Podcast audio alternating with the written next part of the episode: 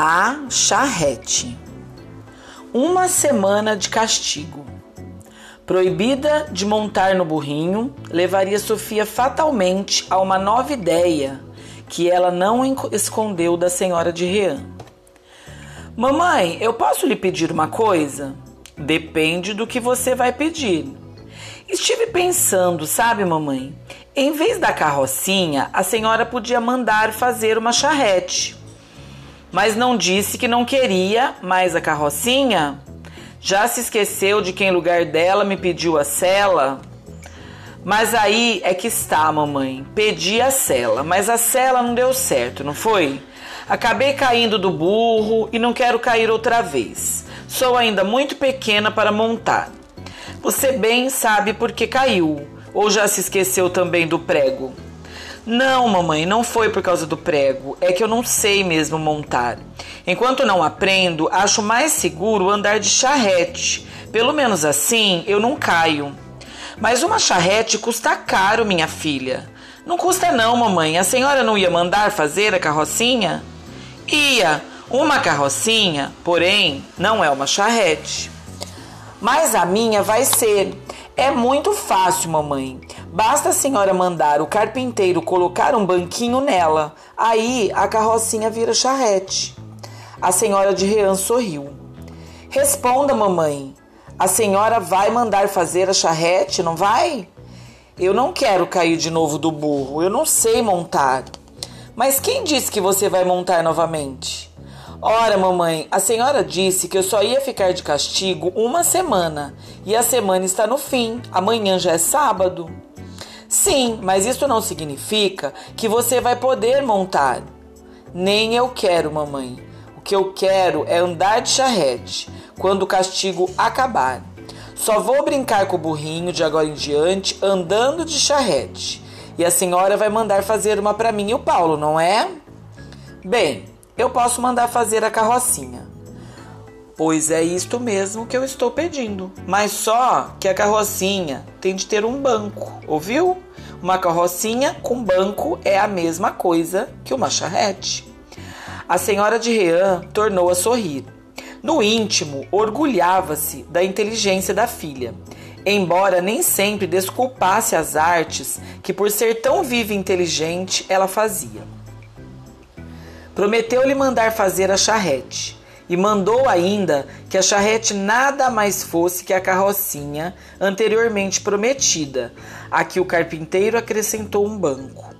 Ficou pronta em três dias e já, então liberada do castigo, Sofia correu a atrelá-la ao burrinho, ajudada por Paulo e pela babá. Mas os três só o conseguiram com o auxílio experiente e decisivo de Lambert. Vamos, Paulo, agora a gente já pode experimentar a nossa charrete. Sente-se aqui junto de mim, disse Sofia, tomando lugar no banco. O primeiro, o primo, sentou-se e a babá foi puxando o burro ao longo da alameda que cortava o jardim.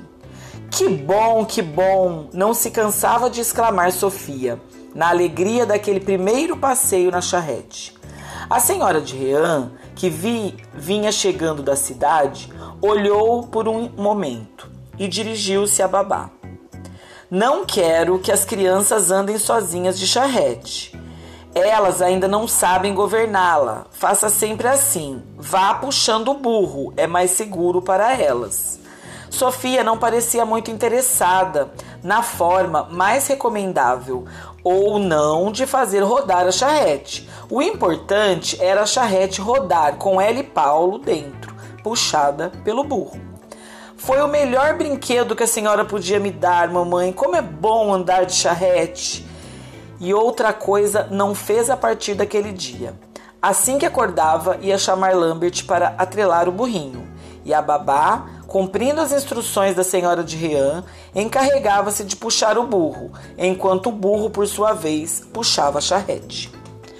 Um belo dia, estando de folga babá, Sofia chamou o primo para saírem sozinhos com a charrete. Eu não sei atrelar o burro, disse Paulo. Não tem importância, Lambert fará isso pra gente, respondeu prontamente Sofia. Você acha? Acho. Todo dia ele não atrela o burro? Atrela, mas hoje é diferente. Diferente como? Ora, Sofia, hoje a babá está de folga e sem ela poder sair com a gente, Lambert não vai atrelar o burro. Mas quem foi que disse que Lambert vai precisar saber disto? Lambert nunca sabe quando a babá está de folga. Não sabe? Você que pensa. Ora, Paulo, já vem você com seus medos bobos. Lambert anda sempre muito ocupado para saber quando é o dia de folga da babá. E se ele perguntar? Não pergunta, não. Sim, mas e se ele perguntar? Ora, se ele perguntar, a gente diz que hoje não é o dia de folga dela. E se ele não acreditar no que a gente disser? E Paulo, como você é chato, disse impacientemente Sofia. Lambert não vai perguntar coisa nenhuma. Vamos, vamos falar com ele para trelar o burro. Se você não quiser falar, pode deixar que eu falo. E aí, pessoal, será que o Paulo vai mentir porque a Sofia está pedindo? Vamos aguardar a gravação do próximo capítulo.